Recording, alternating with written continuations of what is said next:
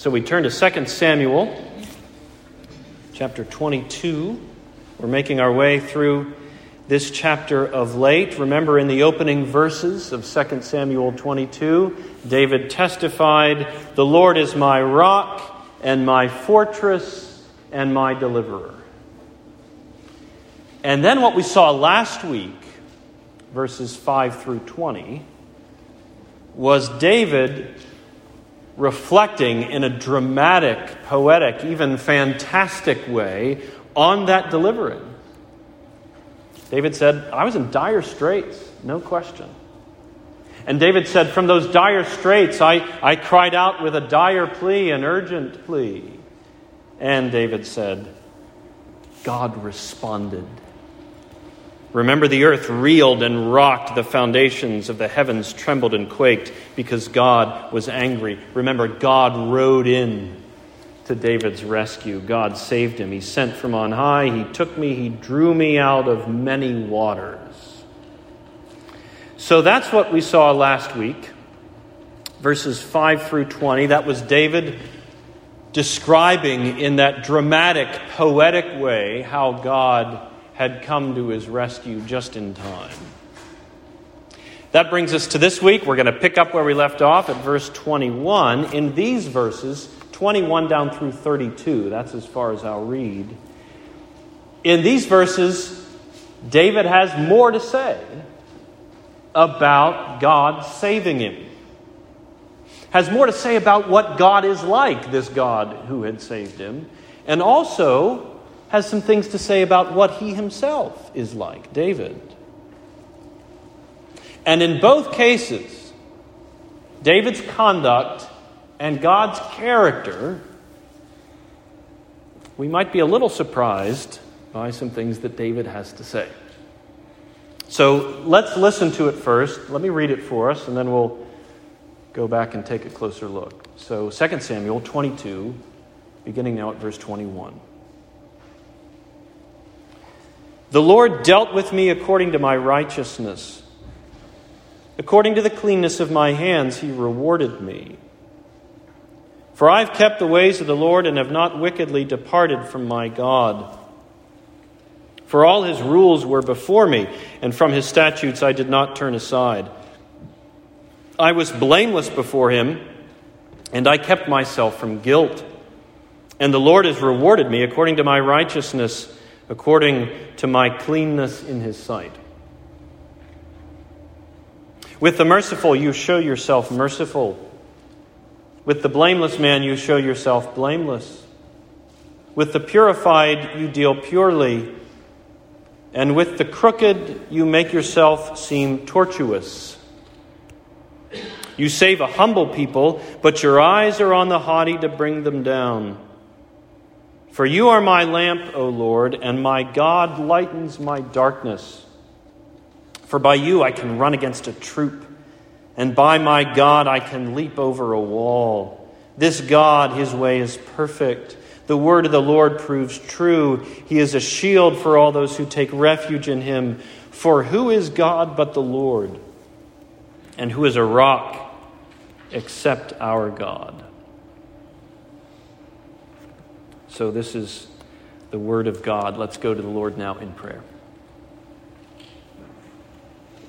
Father, we do thank you for your Word. We thank you for David who wrote these words. We thank you for the Holy Spirit who carried him along so that these words are the Word of God. We pray that you would give us ears to hear your voice. Speak, O Lord. And we pray in Jesus' name. Amen.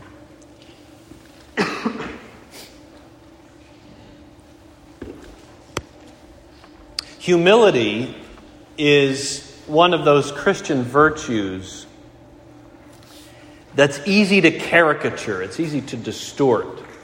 I suppose that's true of all of them, but there's something about humility. Humility can easily be distorted in such a way that you think it means that you never, ever dare talk about yourself. And then, if you do ever dare talk about yourself, The only thing that you're allowed to say about yourself, so goes the caricature, is that there's nothing good in you. Nothing special about you, nothing admirable about you. Look away, there's nothing to see here, that kind of thing. You may know someone who's bought into that distortion of the idea of humility. It could be that you struggle with it yourself because you had that drummed into your head when you were a kid. Humility means never talk about yourself, but if you do, just criticize yourself, drag yourself down. And then we turn to 2 Samuel 22. It's one of the things I love about this poem. The way, the way it corrects us and, and warns us of the distortions of Christian virtues. Here in this poem, here's David on his knees before God, humble before God. And then he starts to talk about himself. And not only that, but I mean, he starts to talk about himself in undeniably exalted terms. And, brothers and sisters, let's be clear this is humility. Even what we've got here. In our portion of the poem today, this is humility. Why? Because this is David on his knees before God, magnifying what the grace of God has made him to be. And how God, by that same grace, was pleased to honor what he had made David to be. And that's beautiful. So, no question, we've got some work to do today in order to understand what David's saying here, including what he's saying about himself. But it's worth it doing that work because it's going to help us to understand how we can magnify the grace of God as well.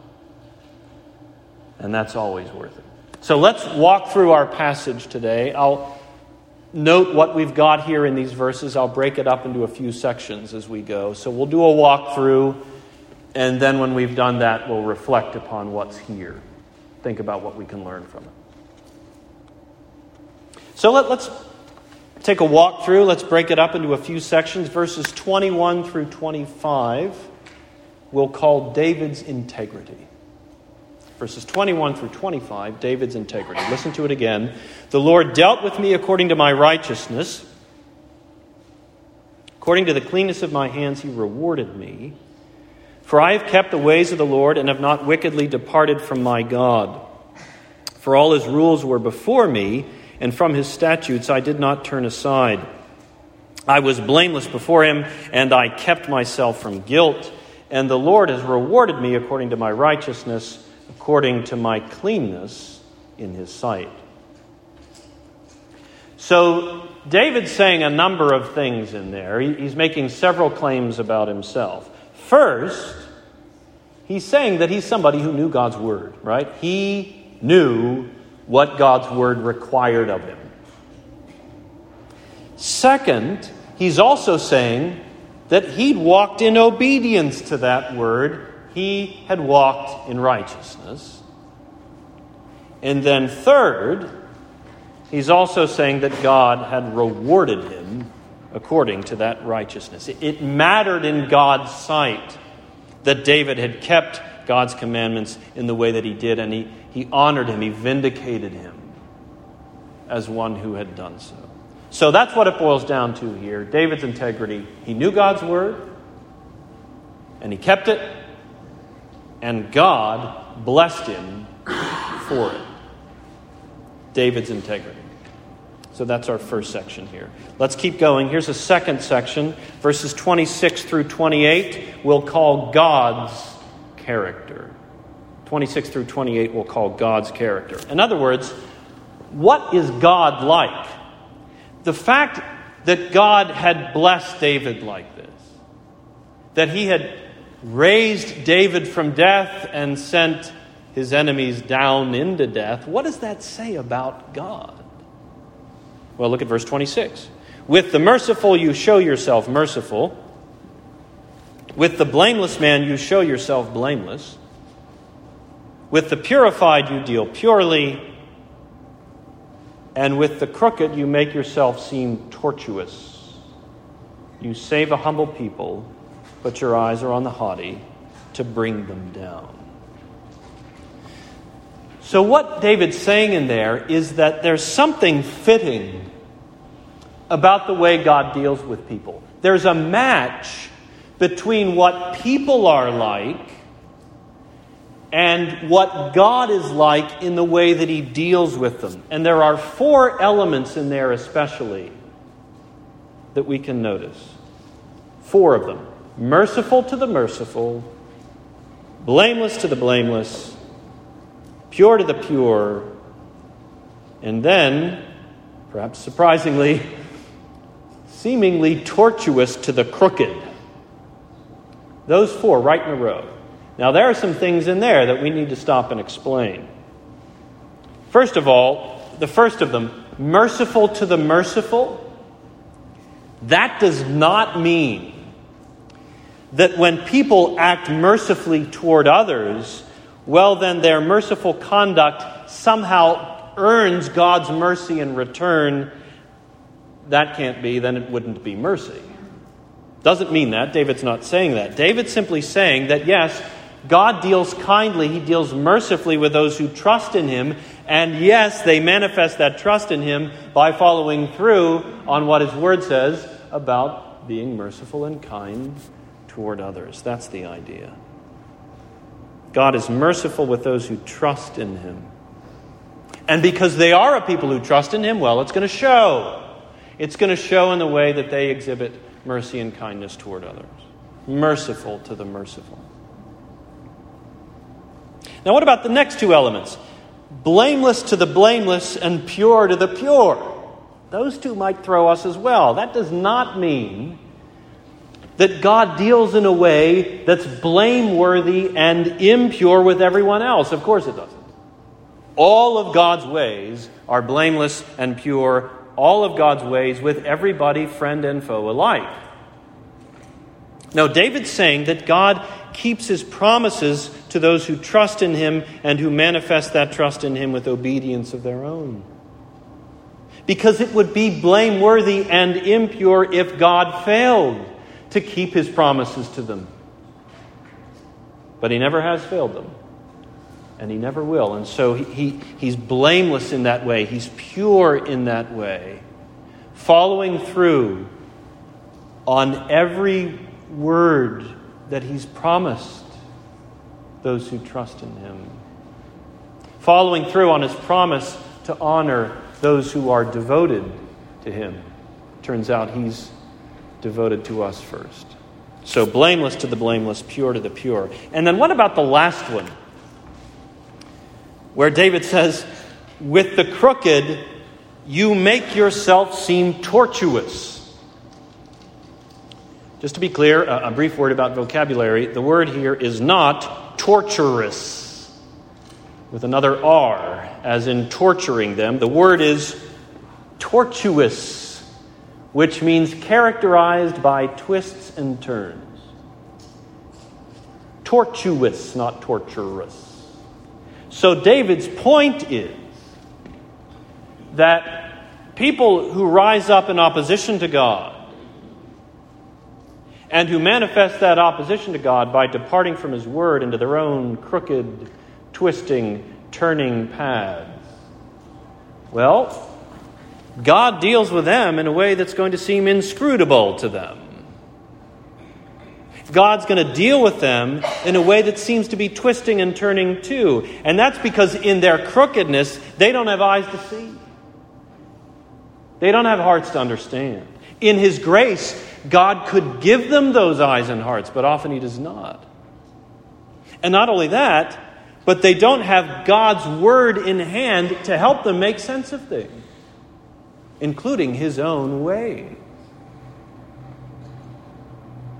It's as if God says to them, Oh, you want to do twists and turns? You want to do crooked? You want to leave me behind and turn any old way you want to go? God says, Okay, I can do twists and turns.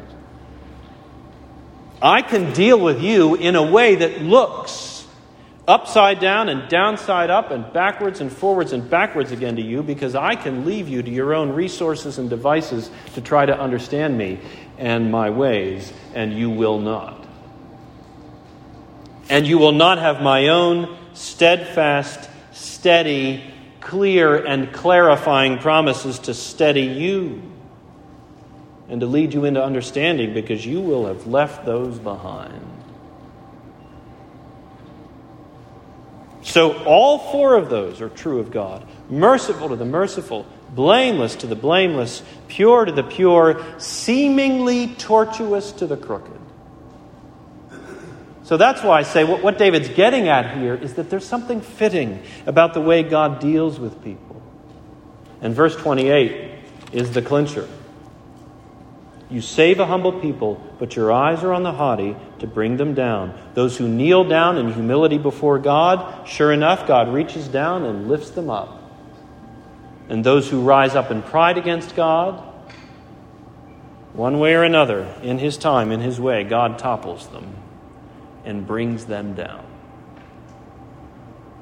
God's character. That's what this God is like, who's dealt with David in the merciful way that He has again and again. God's character. So we started with David's integrity. That was the first section. We made our way to God's character. That was the second. Here's one more. Verses 29 through 32 we'll call rejoicing in the Lord. Verses 29 through 32, rejoicing in the Lord. Look at these verses again. Verse 29 For you are my lamp, O Lord, and my God lightens my darkness. For by you I can run against a troop, and by my God I can leap over a wall. This God, his way is perfect. The word of the Lord proves true. He is a shield for all those who take refuge in him. And then this For who is God but the Lord? And who is a rock except our God? That, that last verse, verse 32, ushers us into the next section of the poem, but I couldn't help bring it before us today. Who is God but the Lord, and who is a rock except our God? So here David is saying, This God who's so wonderful, who's so glorious, as I've just described, he's mine, and I'm his. He gives me light to live by. He gives me strength to serve by. This God who's so wonderful, there's no God like him. And David's saying, I'm not the only one who knows it. Anyone who takes refuge in this God finds him to be this kind of God, a God unlike any other, rejoicing in the Lord. So that's what we got here, verses 21 down through 32. David's integrity, God's character, and then David rejoicing in this God who is glorious like this. So there's a walkthrough. That's what we've got here. Now let's take a step back and reflect on all of this.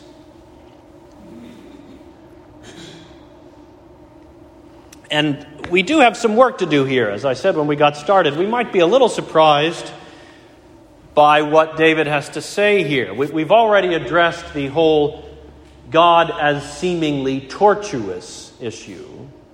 So we've made some headway when it comes to what David says about God, and, and that's, that's good. But we've still got some work to do now when it comes to what David says about David.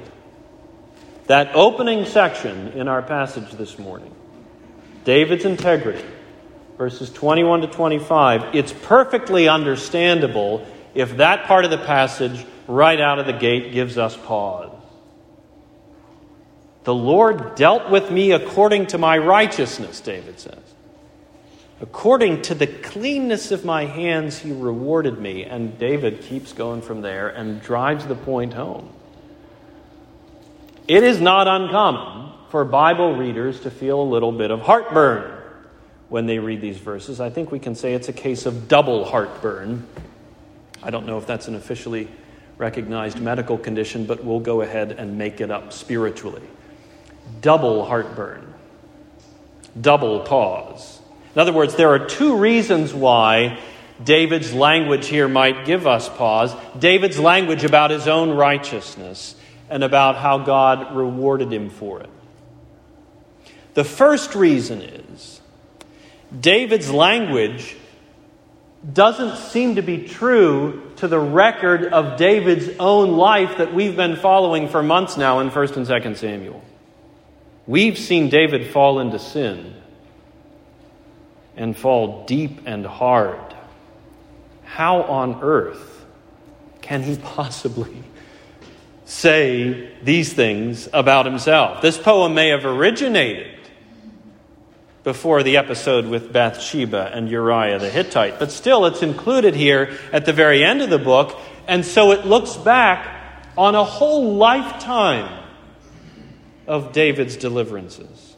And we know something of what that lifetime involved. So that's the first reason. Doesn't seem to match what we know about David's life. The second reason is David's language doesn't seem to be true to the gospel. At first glance, this does look like David is claiming that God saved him because of David's own good works, and that doesn't seem to be true to the gospel. Because the message of grace is just that it's, it's a gospel of grace. The good news is that we're saved by God's grace, received through faith as a free gift, and not on the basis of our own righteousness and cleanness and obedience and blamelessness as a wage as something that we've somehow earned in a transaction with God. So, what gives? Two reasons why we might pause in reading these verses. One, what about David's own life? Two, what about the gospel of grace? I'll say this first of all as we reflect upon these things. A brief word, a preliminary word, but I think it's worth noticing. Don't forget, this is poetry. And so we shouldn't be surprised to find the poet using strong language, lofty and soaring language, even about himself. I'm not saying that David's stretching the truth. I'm simply saying, remember what kind of literature we're reading here. We get it when David uses lofty language about God. Well, he's free to use lofty language about people, including himself. Remember, we got a glimpse of that a while back, early on in 2 Samuel, when David lamented in poetic form over Saul and Jonathan. Remember that? We read that poem. And David had some things to say in that poem about Saul and Jonathan that we had to stop and think about. Poetry's like that. When you, when you write a song, you just might write some lyrics that take some truth and fly with it. It's still true. It's just a soaring way of expressing that truth. And that's okay. That's good. That's poetry. That's songwriting. And that's what this is here. So that, that's a preliminary point. That's a by the way. But let's bear it in mind. Now, taking on our, our questions today, how does this fit with the record of David's life? How do we understand what he's saying about himself here? Well, we need to be clear. David is not saying that he lived a life of perfect righteousness from start to finish. We know that he did not. David knew it too. David's not even saying that in his best moments he was entirely free from the stain of sin. We know that he was not. No sinner ever was or is. So David's not saying either of those things. He's not making either of those claims. What he is saying about himself here is that, yes, he had lived a life that was largely a life of devotion to God. And that in those situations, here's where it gets focused. In those situations, in which David needed to be delivered from some enemy, in which he needed to gain the victory on the field of battle over some enemy. Well, yes, he had conducted himself with integrity as someone who had sided for God. As someone who was standing up for God against the enemies of God, and God was pleased to reward, pleased to vindicate David for that devotion. That's the idea. Again, it's not a sweeping claim to have lived a sinless life. Not even a claim to have been entirely sin free in his best moments. I'll say it again. What David is saying here is that he lived a life that was largely a life of devotion to God, and that in those situations in which he needed to be delivered from this enemy or that one, he, he'd shown himself to be someone who had sided with God, and God was pleased to reward him, to vindicate him for that devotion. That's the idea. Remember those two times back in 1 Samuel when David had the chance to kill Saul, but he didn't? That is a perfect picture of what he's claiming about himself here. David knew God's word in those instances, right? That you don't strike the Lord's anointed. And David kept that word. He didn't strike Saul even though he had the chance.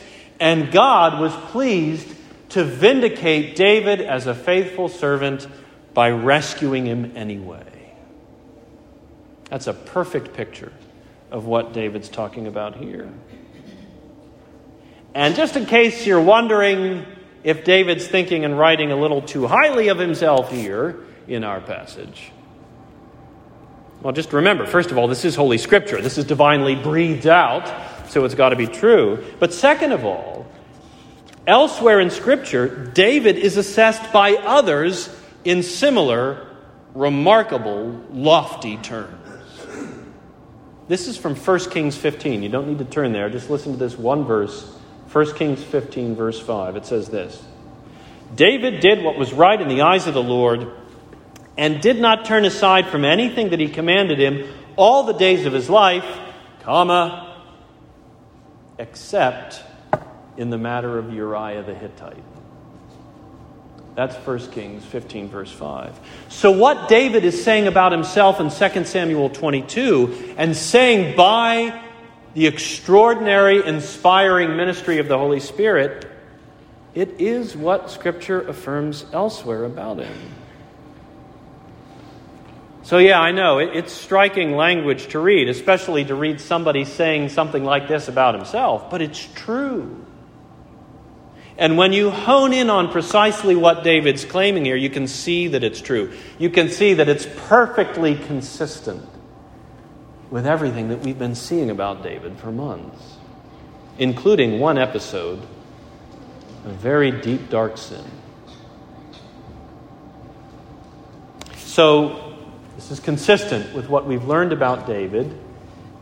And then that brings us to the second, the other question that we need to settle this morning, which is okay, but how is this consistent with the gospel of free grace?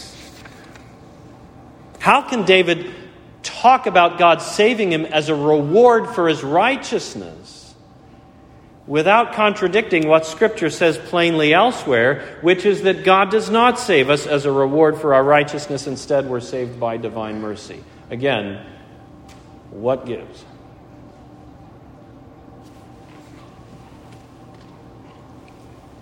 The first thing I'm going to say here is Christian, behold your Savior. Before we get to David's life, before we get to your life and mine, let's bask in Christ's life. Behold Jesus here. Because it was true of Jesus Christ, first and foremost and finally, like no one else before him or after him, that he lived a life of perfect devotion to his Father, and his Father loved him and vindicated him for it. Behold Jesus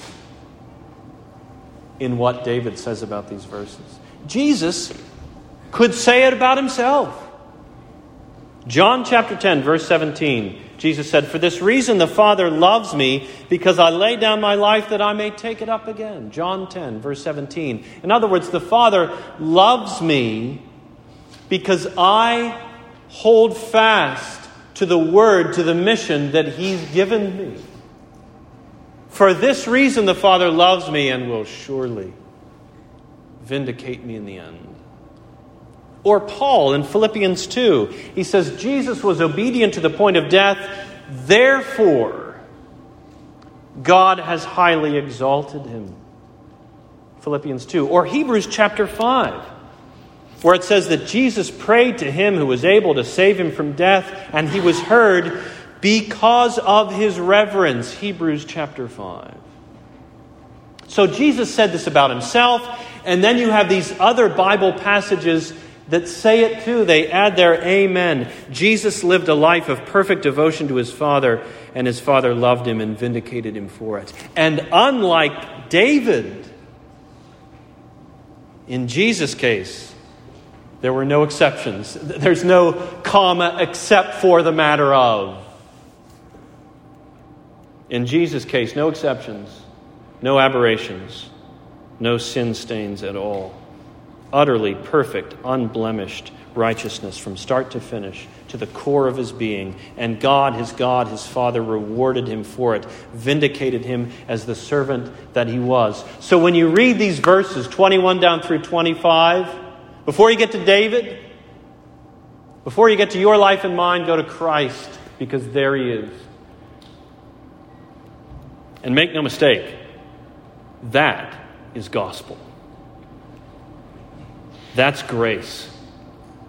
To think that God should give us a Savior like that and then reward, honor that Savior with eternal life, that that Savior then turns and shares with us. That's gospel. That's grace. And so we start there. We fix our eyes on Christ and beholding Him, we can see, oh, we're not, we're not retreating from the gospel of grace here. Here is the Savior of the gospel before our eyes. So we can start there, but then we can keep going. Because we do need to keep going to David's life and yours and mine. It was also true of David. And it's also true of us, as those who are united with Christ by faith, it's also true of us that yes, in this world we stand for God, and God delights in that, smiles on that, rewards that. And we should not shrink back, we should not retreat from the truth, from the testimony that, yes, that's true of us now as the Christian church. I think this will help. Toward the end of our passage, there's one verse especially that can serve as a very helpful key for unlocking all of this, and it's verse 28. Look again at verse 28. David says, you save a humble people, but your eyes are on the haughty to bring them down. You save a humble people, but your eyes are on the haughty to bring them down. In other words, those who kneel down in humility before God, and that includes faith in Him and faithfulness unto Him, God reaches down and lifts them up. And really, what David is saying about himself throughout this whole poem in a way, it's an unpacking of that testimony. You save a humble people, but your eyes are on the haughty to bring them down. And that verse, verse 28, that shouldn't throw us. That shouldn't surprise us. That's a running theme in Scripture. You can read it all over the place in the Bible Old Testament and New. Even if you just go back to the beginning of 1 Samuel, remember Hannah and her prayer, that beautiful prayer in 1 Samuel 2. She testified to this. She said, God will guard the feet of his faithful ones, but the wicked shall be cut off in darkness, for not by might shall a man prevail.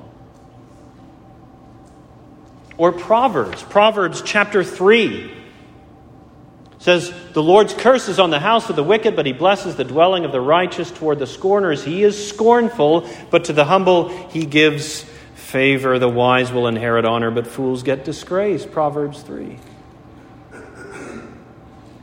Flipping to the Gospels, Jesus said this.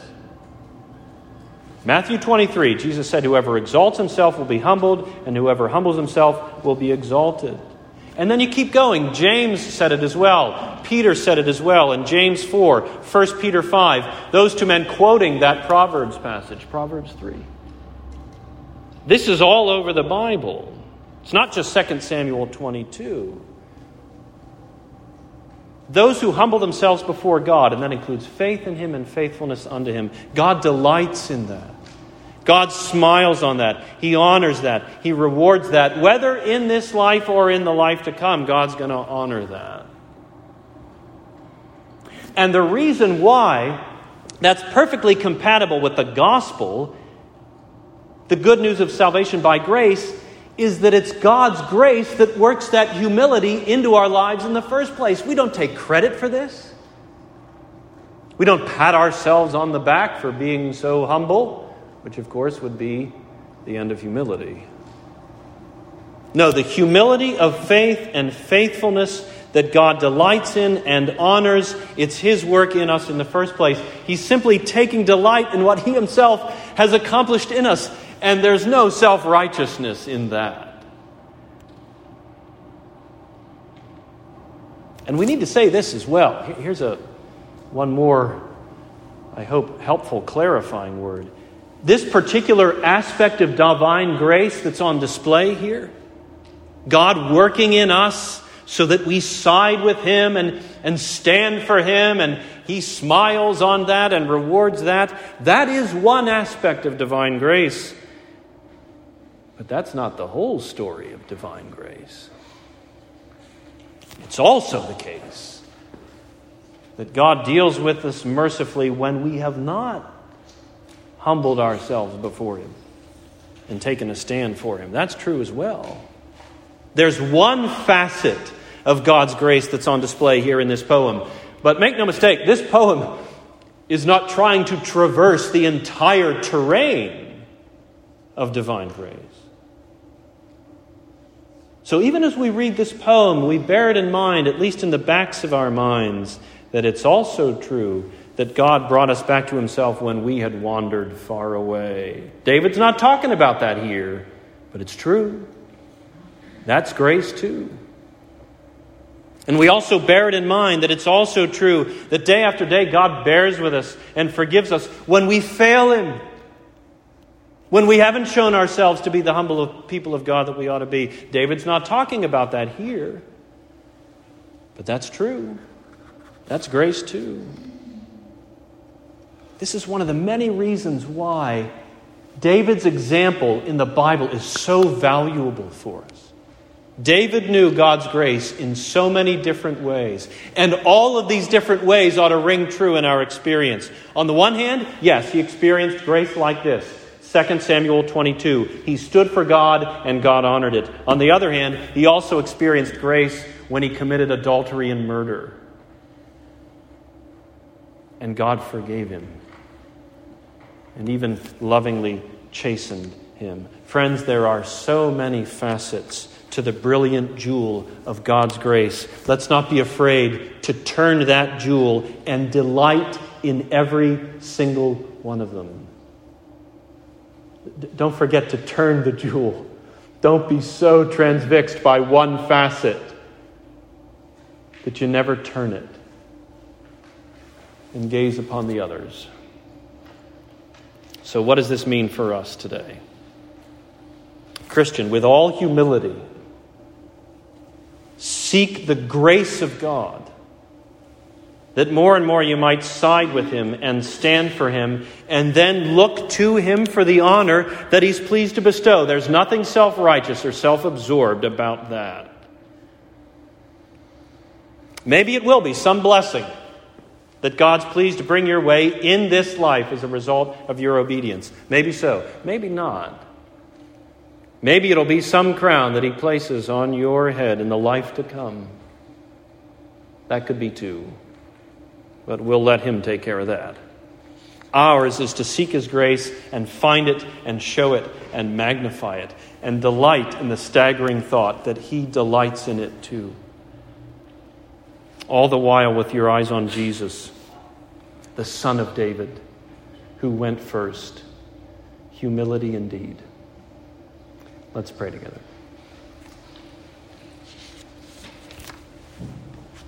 Father, we do thank you for Christ.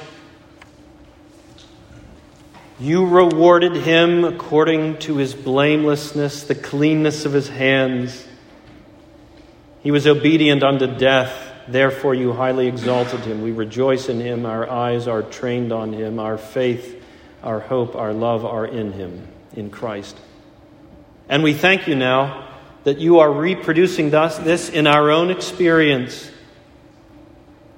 So now in prayer, we would follow through. We would practice what was just preached. We seek your grace that we might be those more and more in a world like this who show ourselves to be those who stand for you and who delight in your delight in us. And we pray these things in Jesus' name. Amen.